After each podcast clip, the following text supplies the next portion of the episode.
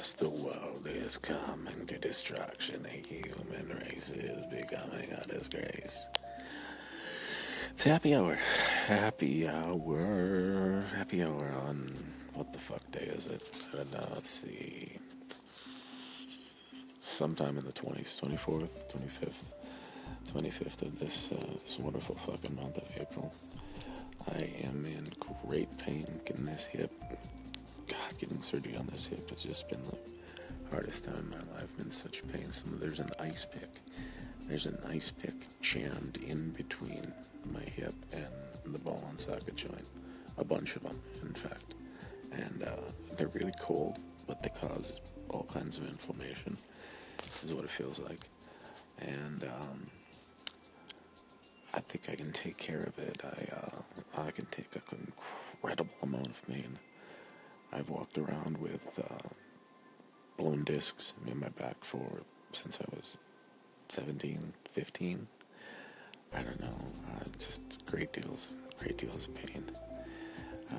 Emotional pain, blah. I can take that. I've been through that my whole life, but taking this every day, every moment, every second, being in pain. I have some low-level painkillers and unclench everything for about an hour, then everything tightens up. My groin pretty much pulls off of my leg. It's so torn. Hamstring, just totally hamstring, incredible pain, and I won't be able to stretch these out probably for 9 to 10 months until the hip gets rehabbed, and that 9 months is a long fucking time. Jesus Christ, motherfucker. Whew, I need a happy hour. You know, I'm glad I don't drink anymore, because it smells bad, and you stink, and you go to a smelly bar, and it smells like wet carpet, and a dog's been rolling around on there. I don't like that, but I do like smoking an incredible amount of marijuana with the right people, or by myself. You know, I can do either. You know, either one will work for me. But, yeah, there's no reason. In fact, I'm smoking right now. So as we speak right now, I am smoking, I think we'll call it smoking. It's a new thing. I've got my cat right here with me. She's gonna be taking it home with me tonight. We're gonna call it a short episode, because I have nothing to say, and I'm not very interesting at all. So there's no use in putting anyone who could ever possibly listen to this to get anything out of it, because I don't care enough for one thing, and I don't care enough for one thing. I'm talking to a friend tonight, great friend. He's gonna be on the show here next week, and he's talking about. It started off with a grind pull. His cousin was a hockey player for 40 years, and he's had a pulled groin for 40 years. And then we're still talking about him. He's like a cop, and that's cool, because Jason's cool. And then his sister, she went and got a humanities degree to start off with, and she wasn't real pleased with that. Couldn't find a job. There's that word, job. And then she went back and got her MBA, which I still don't know why you need a business or a marketing or an MBA, master's to business administration. I just think all those people, I don't understand anything about their numbers. I can do very complex math. I mean, I've gone through trigonometry, and I made that through with a B, and work my ass off, but I can do it. I can do any. I can look through an entire college booklet that shows all of the goddamn undergrad degree, and I can do every fucking one, because I will stay awake for 7 weeks and study harder than anyone else. And I'm I'm pretty smart right now. I didn't have to work very hard to get my degrees. Didn't have to work very hard at all. But I did when I needed to. And when it came to finals, I was studying. I was awake 18 hours a day. Come on, get up 6:30, go to school, go to class, study, drink coffee, eat a muffin, study some more, play pinball for a while. House of Magic, greatest pinball machine ever. Study, jam myself. Then it was semesters the last time when I finished at the University of Minnesota. It was, I just punished myself. I pushed myself way too far, and my body, I don't eat. I just get, that's just my mode. I go into that. So I'm prepared for anything, and there's not any final that is going to get by me. Nothing. Not one fucking follow. Not one follow. That's on the television. Not one fucking final have I been ill repaired for. I remember just the night before of some of my finals, many of them, I'd be so tired while I was studying and starting to get sick. I'd get sick every winter semester. I would, you take your finals before Christmas, and I'd get sick. I would have some sort of flu. I'd catch something because I wasn't, I'd be outside. I wouldn't think anything. I would just be on school. I would be up all night. Sometimes I'd allow myself a 15-minute nap, and then I'd get up and I'd push myself again and learn. And it wasn't repetition. Now, it was a repetition that helped me learn it, but it wasn't, I wasn't repeating. I wasn't memorizing things and then just writing them down. I can rattle off almost all of my classes most of them I had never taken. And I remember studying the hardest for classes that were really fucking hard. Hardest class I think I had was agronomy. It was a 164 class of lab science. I thought it'd be easy as fuck. Hey, I know a little bit about farming. Let's just go in there and talk about plants. But I opened that textbook and I listened to that first day lecture, and I thought he was speaking in Russian, and everything in the book, like the whole book had been shaken. The whole book had been like rolled down a hill, and all the letters got messed up because I didn't understand one thing it was talking about. But that was a great class. I had a great teacher. We had fun in the labs. I had sex with one of the girls that was in the lab, and I wouldn't even call it having sex. I'd be like massive wild beast fucking for 5 days, and God, that was incredible. Her name was Molly, which, that's interesting.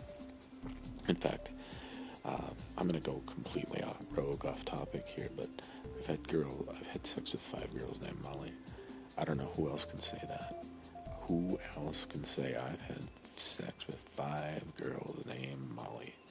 2 of them had boyfriends, 3 of them had boyfriends, and 2 of them that had boyfriends, they thought that I played football at the university, the big school, and it was because I was working at a bar, bouncer and bartender, the security, as it had to be called.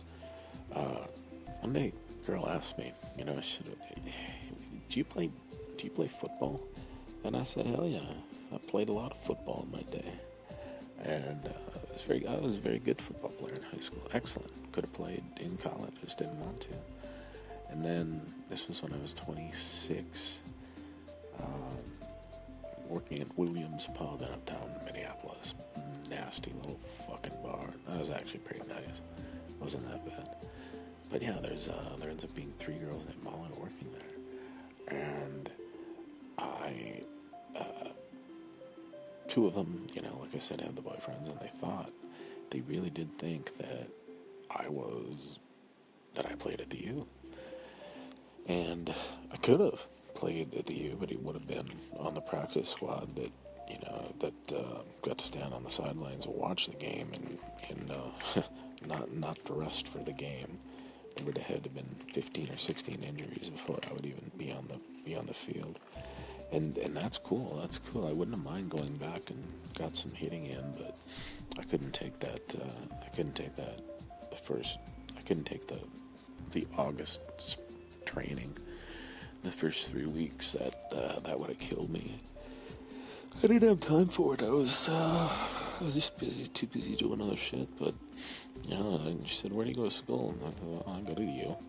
And she's like, "Well, you play football?" And then I said, well, yeah, I played football. And that's how the myth got going. And then some way, shape, or form, after a shift, we were all sitting around drinking in the basement. And one of the Mollies, Molly Anderson, I think it was. And there was a girl named Molly Mullally, which is kind of funny to say. But it was her name, and she was fucking hot. And so was the other Molly. Molly Anderson, tall girl, blonde girl, really, really great body, but she had a drinking problem. My goodness. I thought that I got silly and goofy when I drank, but no, that wasn't nothing. But anyway, she was fun. She was funny, very smart girl, and brought me over, you know, to a two-man little booth there, and she says to me, she said, "Brent, I'm going home with you tonight, and we're gonna fuck." And I said, "All right. Get your coat, let's go." And she says, "No, I'm gonna finish this beer, and then we're gonna go to your place and just get wild." And it was, well, see, we got there about 2:30, and we were still going at it until about 10 a.m. And luckily, I had nothing to do that day. In fact, I didn't even work that night. She had school, she had class, she missed class, she went to work, and she was exhausted and sore because I drilled her in every possible position. This is way too much information, but the medication I'm on, I can get a really hard dick, but the medication I'm on, I don't actually ejaculate. You know, I don't spew, and that's a good time for me, because then every girl, they if they talk to another girl, they'll be like, "Hey, what was Brent like when you fucking him?" And they'll say, "He didn't stop for 8 hours," and I wouldn't, but there would be some oral action that would actually take care of that. But just incredible. And then she, as you know, we were kind of in between and halfway falling asleep and whatever, she said to me, she said, "Brent, do you mind if I tell my boyfriend about this?" And I thought about it, and it seemed real strange at the time, but I didn't fucking care, and I don't care right now. But I said, yeah, sure, go ahead. And I just asked her, I said, well, is there a reason, or just offhand, just sort of documentation? Does he want to come on to shoot me? Don't tell him where I live. But no, she said he just wants to somehow, he wants to know what it's like to have a Division I football player fuck his girlfriend. And he was just this little weaselly guy, nice enough guy, probably a great boyfriend, but I'm a terrible boyfriend. And he wanted to know what it was like to get fucked, to have his girlfriend fucked by an incredible athlete. And I am an incredible athlete. Up until about 34, I was an incredible athlete. I'm not lying. I was dunking basketball at about 32, but I was having some trouble getting up because my ankles and my knees were starting to swell, they were filling with fluid, and my hip wasn't doing great at that age either. But then the other Molly at work, Molly Mullally, never forget her, she was fucking beautiful, she was a, She was two gymnasts named Molly.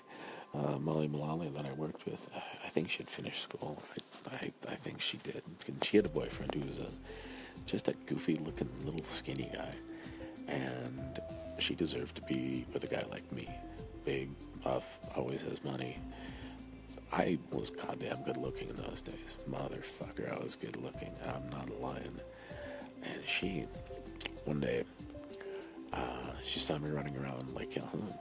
Uptown Minneapolis, not too far from where we worked, and I was wearing just my yellow shorts, actual running shorts, and because I don't want to go jogging in long baggy basketball shorts, just wearing my jogging shorts, had my music going in my ear. I think I was on my way over to Lake of the Isles, and she saw me, and then I came into work later that day at about 3 to get the whole place set up and, be the first one off, first one there, first one done. And she's setting up the place, and she looks at me, and, I went home, jogged, showered, blah, blah, come there. I looked, looked good, wearing some other clothes because I didn't open for an hour or so. And she was just looking at me kind of strange, and when we were talking, she was fun to talk to, and I took up my shirt to put on my work clothes there, and she said, "Hey Brent, I saw you jogging around the lake with no shirt on, and you had a headband, and you were listening to music with them, the little yellow shirts, and I'm pretty sure you're gay." And that was the little game she was playing. I looked deep into her eyes, and I knew what she was playing. She was thinking, okay, if he blatantly disregards and gets mad, well, then he might be gay. But I'm not. I'm a heterosexual male. So, I didn't say anything. I just went over, and there was only one way into the bar, and I was just a mess. You had to go under the bar to get out of there. So I go over there. She was in the pool room, about 12 pool tables, getting everything set up in there, cleaning, whatnot. And I come up to her right away. I just casually walk up to her, get a little bit closer and closer, and I grab her by the. She was wearing jeans, where I grab her by the belt loops, slowly pull her towards me, and then. All I did was I started to unbutton her pants, and she was wearing the most beautiful little pair of white cotton panties. Oh my God, it was a gorgeous sight.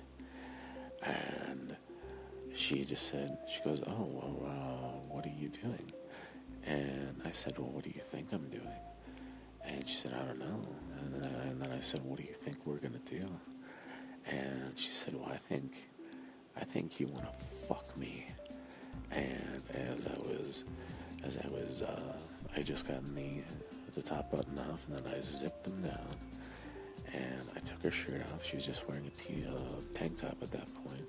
She had perfect 36B breasts, and that is, it was perfection. She had the most beautiful legs, just this powerful little tight ass. And I bent her over a pool table, and I fucked her twice in 45 minutes, and she was absolutely we were both just destroyed. I was completely incapable of working after that. I'm just absolutely sore. I mean, I went to town. I was like throwing her around, lifting her up. And she was short, but she had some muscle. She was a heavier girl. So that's two Mollies. That's two Mollies. And she didn't ask me if she could tell her boyfriend, but she said, about a week later, she said, "I told your boyfriend that we fucked twice." And I said, "Really?" And I said, "Well, why'd you do that?" And she said, "Well, he just kind of wanted to know what was going on. He had mentioned it before. He said it was okay for me to fuck you." And so I did, and it was great. I ended up nailing her. Her and I had sex before. She came over to my apartment and stayed for a couple days. She was cool. Then Molly number three. Molly number three I had in a lab science class at the U, and the only time she wasn't in my classroom part, she was only at the lab science. Friday at 3, great time to have a lab class.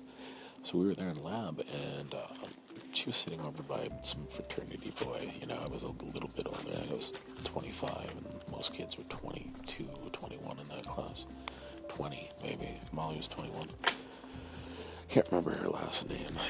Didn't really matter, but she was probably the coolest out of them all.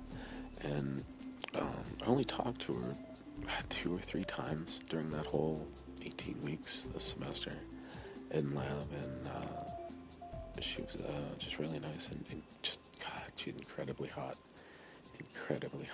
but she happened to not be at our table, because I always latch on to an Asian student, and I have a little bit of trouble, and I cheat, and I have no problem doing that, so I did that, and I got an A, but I got to know Molly, and then there's a bar right by my house, Smiling Moose, Uptown Cafe, Calhoun Square, in the beautiful part of Minneapolis, Uptown Minneapolis, where down, things are really expensive.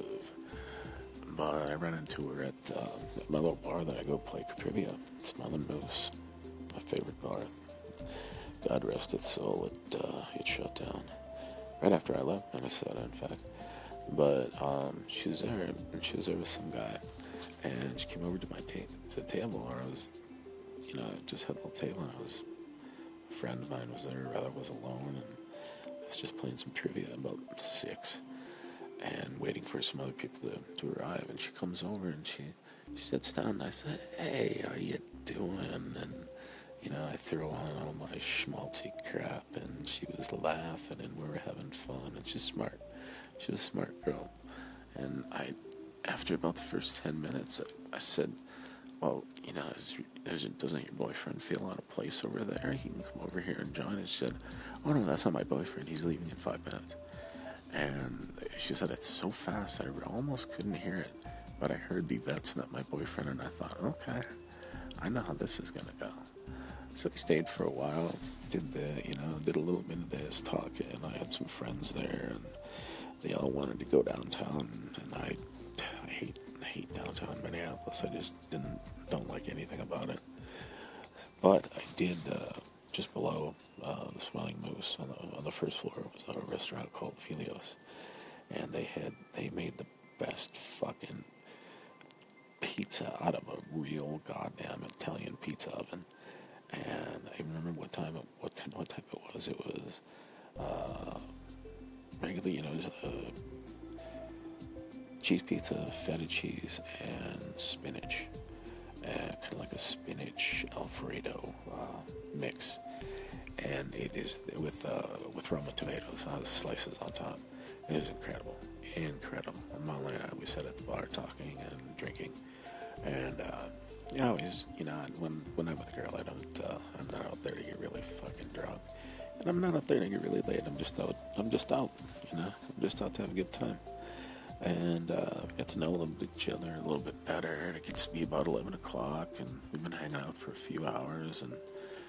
And she said, "Oh, I'm getting tired." And I said, "Well, you know, my apartment's only 3 blocks away. Why don't we go there and we can, you know, I got to listen to some music, do something. You know, you can have a rest." And she gave me a look, and it was what she wanted to hear, and I knew that there's certain timing when you reach a certain age and you do what I do. So we went to my place, and we had some great, slow, methodical, beautiful sex. Not wild fucking, just this beautiful. If I ever would say the word and make love, that would be it. It was just so nice. She had this great body. I think she must have been 21, because her body was just, whew. And her and I met up a couple times after that. She was really nice. She was really cool. She was nice. I really wish I wouldn't have kept in touch with her, but I always seem to run into some other people in my life gets completely off track. But I did. I called her a couple times after that, like a few months later. Anyway, that doesn't matter. Then, okay, here's my number 4. I'm in Spanish class. My spring semester, I'm in Spanish class. And there is a girl sitting next to me. Her name was Molly. And she was a gymnast, a varsity gymnast at the university. And so that was my second gymnast. That was Molly. And she sat right beside me. I think her name started with, like, Red by B.I. by Belarus. So she was sitting right by me. And I thought she was just incredibly cute. And this is when I was living with Melissa. But all bets were off. You know, we just, I told her that if she ever brought anyone into the apartment, I'd kill them both. And I don't think I would have killed them both, but I would have hurt them badly. And I let her know that, and I said, you know, if you want to do stuff, you can do it. You can fuck anyone you want, but just don't do it here. But I didn't, you know, I had no problem doing that. So that was when I was living in the house. The other three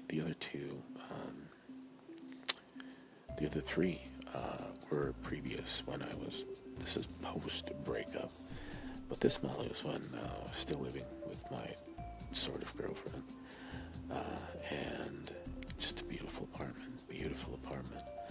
And so one night I saw her at the bus stop at about one of the later buses, about 4:30 or something, and she was going to catch a bus.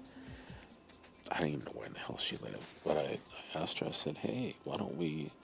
I said, "Hey, Molly, you know," because she was my little lab partner there. We'd always talk and stuff. And the Spanish is incredibly easy, so you don't really have to work at it too much. But I just said, "Hey, Molly, you know, why don't you come to Uptown? We'll get a few drinks, have a good time." And that was Thursday. Thursday in Uptown's always fun. And I said, "Why don't you come to Uptown? You know, and we'll catch a few drinks. We'll stop at." And on the way, it was great because the whole Uptown, middle Uptown area was full of liquor and bars. There was this place called the Leaning Tower of Pizza. Real clever, I know. But they had, like, every other hour was 2-for-1 happy hour. And I don't know how they made any money, but we stopped in there. She was hungry. I said, well, what do you want to eat? You know, there's Chinese right there. There's all kinds of stuff. She said, oh, I kind of like a lot of pizza. So we had one of those and drank much beer. I liked her a lot because she liked to chug beer. Just a little tiny girl. Strong legs, strong arms. Great looking girl, beautiful little blonde girl. And so then we waited for them. Went outside and waited for the bus. It was spring. It was warm for the for January. It was actually pretty warm. So we took a bus up closer, and then we stop at Lake and Lindale. It was about 4 blocks from my apartment. And on the way, there's a place called Bryant Lake Bowl. It's one of the most interesting places. You never quite know what you're going to see in there. You either see a stupid-ass punk like me that's trying to be sociable and look decent enough to go to school. And then, there's people with, big, huge, ear-stretched, earrings, and I'm cool with that. I would do it, but once you stretch those ears out, man, you're done. I mean, what can you do? You have them cut off. I don't know.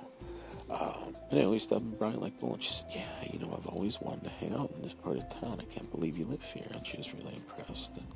And I played it straight up. Well, I always play it straight up with girls. I don't lie. There's no reason for me to lie. I like to make girls laugh, and I'm not out just for sex. I'm just not out for that. But it sure does help a lot. And I had her laughing, and we were having a good time. We had a pitcher of Foster's, I think they had on tap. Damn, I love that beer. We had a couple of, I call them the oil cans of Foster's, and had to film our drinks there. It ends up being about 7.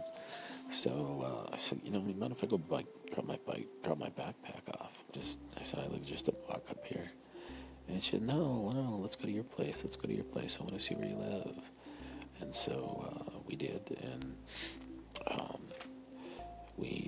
she talked me into showing me my bedroom, and then it all proceeded from there. And I don't know to anyone, if anyone will ever listen to this, but the rush of seeing a person naked for the first time is incredible.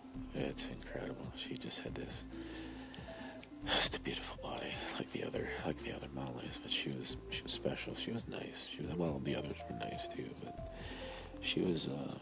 I think she was 21, and I was 26, and she just had a really good outlook on life, and she didn't really have a boyfriend at the time. And I said, well, I don't really have a girlfriend at the time.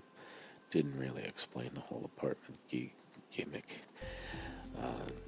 because I just told my girlfriend, I just said, you know, if you can, just stay the fuck away from here and stay wherever you want. I don't care. Let's run out the lease. So she was there, you know. And then after, about 11 o'clock, I don't even remember where she lived. She lived up by the... I don't even know where I really can't remember where she lived. Must have been one of the suburbs she was taking a bus to. But anyway, we just go have a bite to eat, and then go back to my place. And she took a cab to get her car, and I don't even know where that is. But she came back, and she had some clothes, and I said, why don't you just come back and spend the night? We'll have some fun tomorrow. It was Saturday. I didn't work. So she did, you know. She came back. We had a great night. But I actually got some sleep this time, and went to the Uptown Cafe. Had a chili cheese omelet, best in Minnesota. I don't even think that place is there anymore. The famous Stinson brothers, their mother, worked there forever. Replacements, 2 of the original replacements. And it was really cool, because if you ordered about a $7 Bloody Mary, you got to keep the glass. It said, Minneapolis Uptown Diner Cafe. It was great. She enjoyed that, and had a few beers with breakfast and just chilling out, walking down a little bit of a ways, and then we just went down by the lake, hung out. Lake Calhoun, she was just sweet as hell, just really a sweet person, and I didn't really inquire into her single, not single, boyfriend, non-boyfriend issue, because that's not my business, and if she wanted to talk about that, that was fine. She asked me about my situation, and I told her, but then we, went back to my place one more time, and spent a couple hours, spent a couple hours together, and she was sweet, and then I hung out with her a few more times during the semester, and I think that was my last semester of school. Yes it was, because I had to finish up foreign language to get my humanities requirements out of the way. And man, I wish I would have kept in touch with her. That's a girl I could have spent some time with. And that's number 4. And then that brings us up, let's shoot, 2.5 years ahead in time. So I'm about 28 something. And I'm working at Williams Pub, the girls thought I played football at the university, and I didn't, obviously.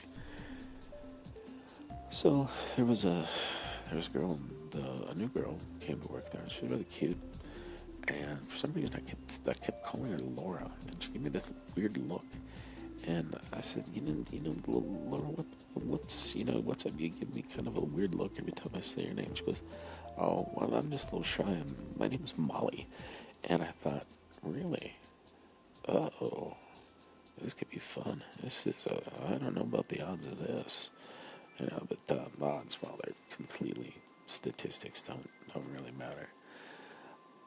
But then she was really cool, and she liked hanging out with me, and because we'd go over to the bar and play trivia. Because there was a couple nights she got done early, and I got to know her pretty well. She lived really close to me, and she had a boyfriend, but she was like a really cool girl that I got along with, and we would like have sleepovers, and we'd have sex, but it wasn't like pick up the other girl's kind of trashy sex.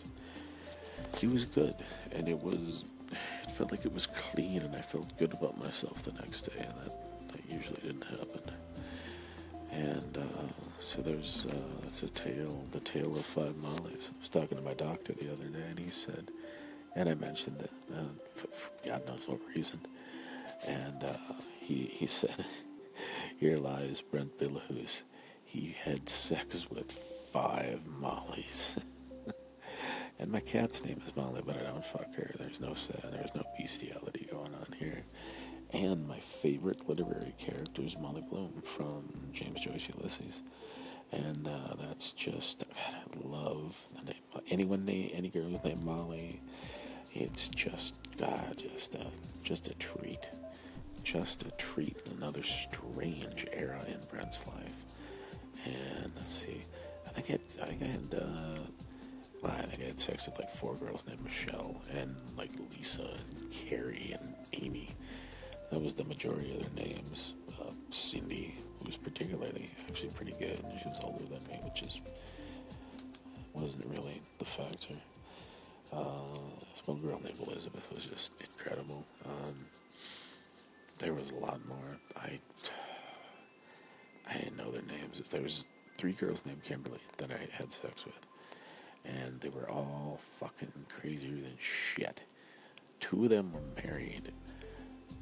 One Kimberly that I didn't really like, but she had a great body, and she was kind of funny, but she needed medication, or she was on it and it wasn't working. She was married, and she had come back to Minnesota, and she sort of had a boyfriend here, and then she told me, she goes, oh, well, I'm married, and, you know, she had a boyfriend, and she was all worried about him, and then she showed me a picture of him, and he looked like a fucking pig farmer, big fat guy wearing overalls. I don't know what the hell his problem was, I don't know what he was, and I said, hey, Kimberly, look at me, and then look at that picture, take all of your emotions out of it, and just ask yourself, who do I want to fuck? And that kind of set the tone for our relationship. I didn't like her. I didn't really like talking to her. I don't even know if she liked me. She liked my sense of humor, but she didn't particularly like me for anything other than just going out and having some fun and coming back and having some fun. Yeah, she was a crazy Kimberly. And there was another girl. There was another Kimberly that I happened to work with. And she was pretty quiet. She was a quiet girl. And this is when maybe it was just a weird time in my life. And she was having real problems with her boyfriend.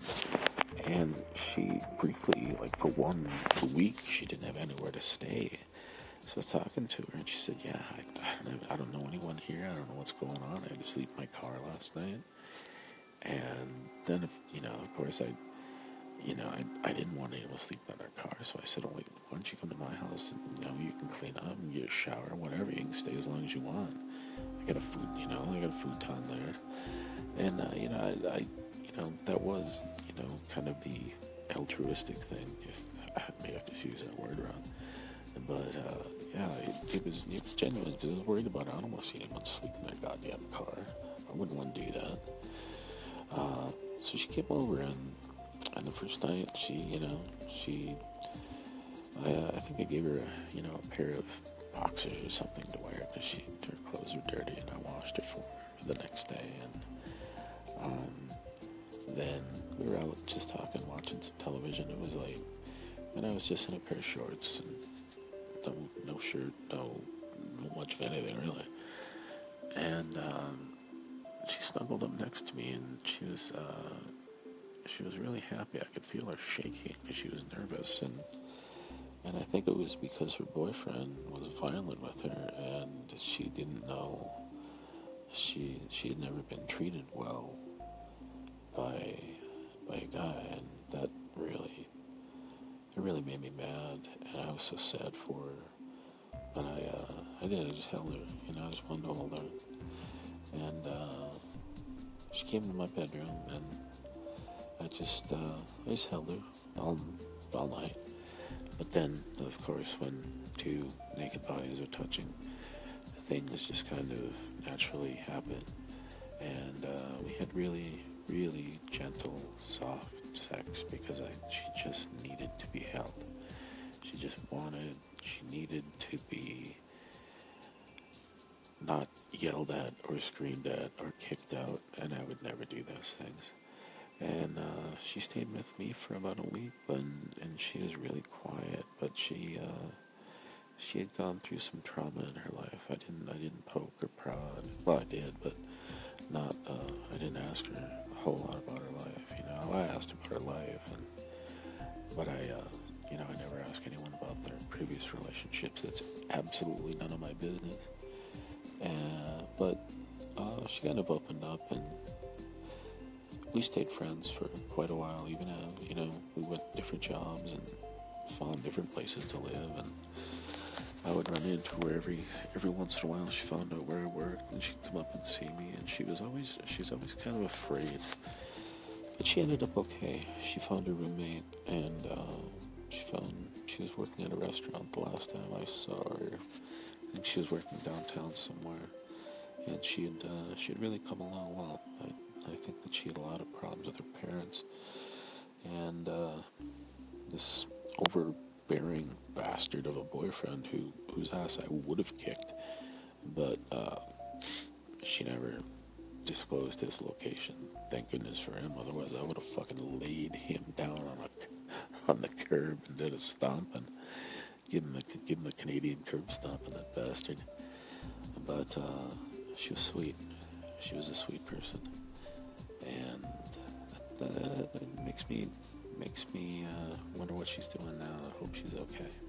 I really do. But I'll never, ever see her again. I can't even remember her last name. I don't even know if I ever knew it. I didn't need to. And let's see, that was the second Kimberly. And only four girls named Kimberly, which isn't all that unique in my age range. But the third Kimberly, who was actually the first Kimberly who I had sex with, I had worked with her at Applebee's here in the great state of North Dakota, northwestern, the magic city of Minot, at Applebee's. And I'd worked there for about 2 weeks, and jeez, I think I was 21 years old, just a young, skinny little good-looking guy. I was a good-looking dude then. I was good-looking until about 34, and then I just hit the skids. But when I was 21, I had been working in a restaurant before, and I was pretty shy. And there was a party afterwards, and everyone invited me over because there was about four girls who. I don't think we have to talk about that. But this Kim. It was at her place. She lived in a trailer park, down by the river. I'm living in a trailer down by the river. She had a nice little place, and people were over, and I'm hanging out. People are leaving, and I'm pretty much I was getting ready to go home. I only had to walk a few blocks, about 10, not even a mile, half a mile, and. She's talking to me, and everyone else is going. And I said, well, if I want to ride, I gotta go talk to Lee over there. And she said, oh no, you're not going anywhere. And I was young, and she really showed me some. She really helped me learn some things. She wasn't, physically she wasn't my type. She was shorter and a little thicker than You know, I'm a total bastard. You know, I like my girls thin and ready and athletic, and she just wasn't that, but she was nice. She was a good person, and she didn't care. You know, like the next day, she didn't give a shit. If I wanted to come back over, it was fine. But so that was pretty good. You know, that kind of helped shape me in a way there, because I hadn't been with many girls at all until, you know. Well, I was starting to hit my stride about 19, and then game was on, and then the other Kimberly, she was a Mormon, and we never actually had actual sex, you know, penis vagina sex, but that girl gave me the best blowjobs in the world, because she wanted to get fucked so badly. That was when I was about 34. I was 34, and I was still pretty good looking, and I was in shape, doing well, you know. My mind had kind of ceased being bad to me for about a year, 2 years. Her and I were together for about almost 2 years. Her dad hated my guts, because I wasn't a Mormon, and she wanted to fuck so bad, but she wouldn't, because Mormons can't. You know, there's the premarital sex problem there. You can't have that. The no alcohol, no cigarettes, no swearing. That's not a problem. I don't have a problem with that. I don't drink, don't smoke. And I can curtail my swearing at any point. Not a big deal, not a problem. Good people. But we talked about it, and I said, Kimberly, I don't want you to do something you're going to regret, because you want kids, you want a family, you want all this stuff. Your church is more important to you than I am, and I realize that. And I don't want you making this mistake, and I don't want to be the one that's going to really cause a lot of that you'll never be able to forget, and be like, oh, that son of a bitch Brent, he forced me or something. And I don't force anyone to do anything, ever. And she knew that, but she really, you know, I would put my hand down her pants and take care of her, and that didn't take more than about 30 seconds, man. She was raring to go. But yeah, she really enjoyed sucking my dick. Wow, that was good too. That was really good. I'd almost rather have a blowjob than have the whole. No, actually not. Any sex is good. Just the feel. Actually, you know, it's not the act so much. Well, I mean, it does feel good. That's great and all. But just the feeling of warm skin against you when you're in bed. It's a magical feeling. It's something everyone should have every night. You know, that'd be fine. But but yeah, then I got I was with her, and she was great, but she wanted to get married, so she married some guy that she thought that lied and said he had a whole bunch of money and lived in Oregon, and he didn't have fucking shit. And Mormons, they want to get married off at about 15, but Kimberly was 34 when she got married. Yeah, and it was right after we stopped seeing each other that she got married. And the whole time I was with her, all I could think about was fucking her youngest sister, Becky. And I'm a bastard. I'm a dirty, filthy prick. I'm a dirty, filthy old man. Yeah, just wild. Just a wild ride it has been. I have seen aliens. I have sensed a Bigfoot in my presence when I was at Snoqualmie area. I jumped out of planes. I skied the highest vertical drop in the United States, in the lower 48, in Montana. I've been dropped out of a helicopter to ski. I played basketball with some of the best basketball players in Minneapolis.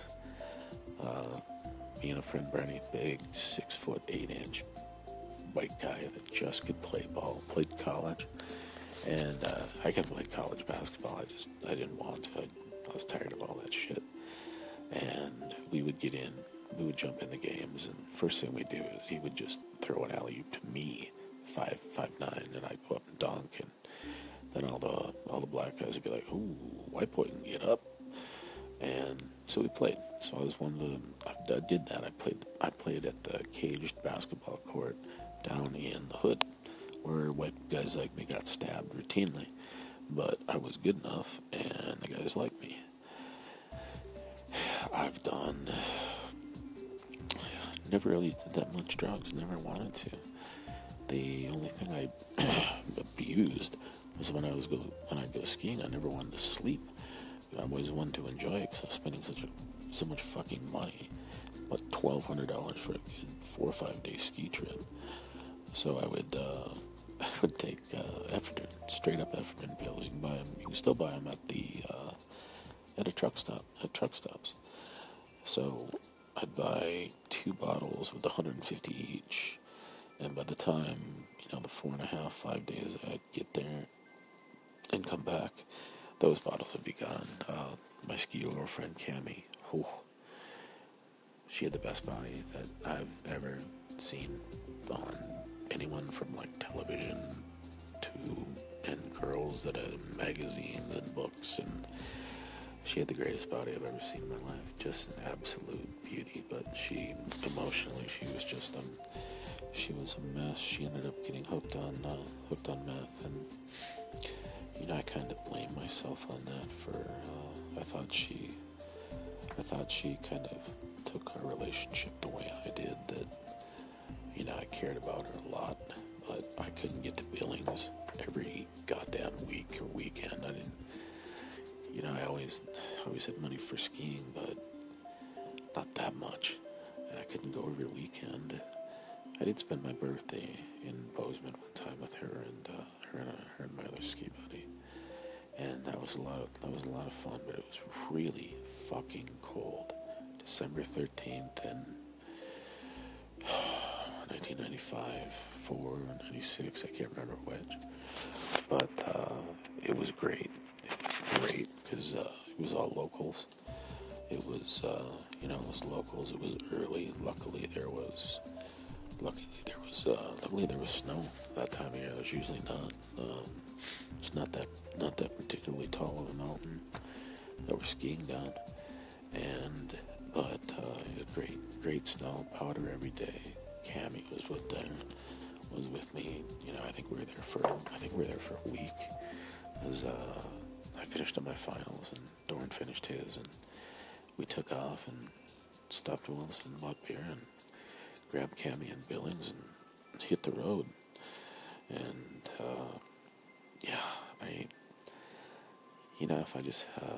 it would have been a little bit more alert, I think I really could have helped her, and myself too, because I really liked her. She's just a sweet, sweet, sweet girl.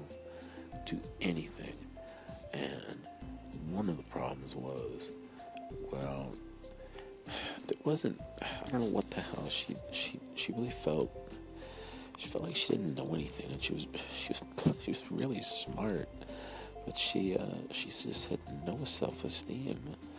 And she came from Williston, North Dakota, during the first oil boom in the 70s, and her father just made an incredible, obscene amount of money then.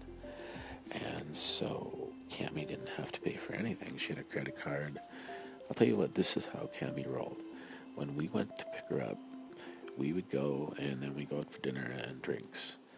And she'd pick up tab.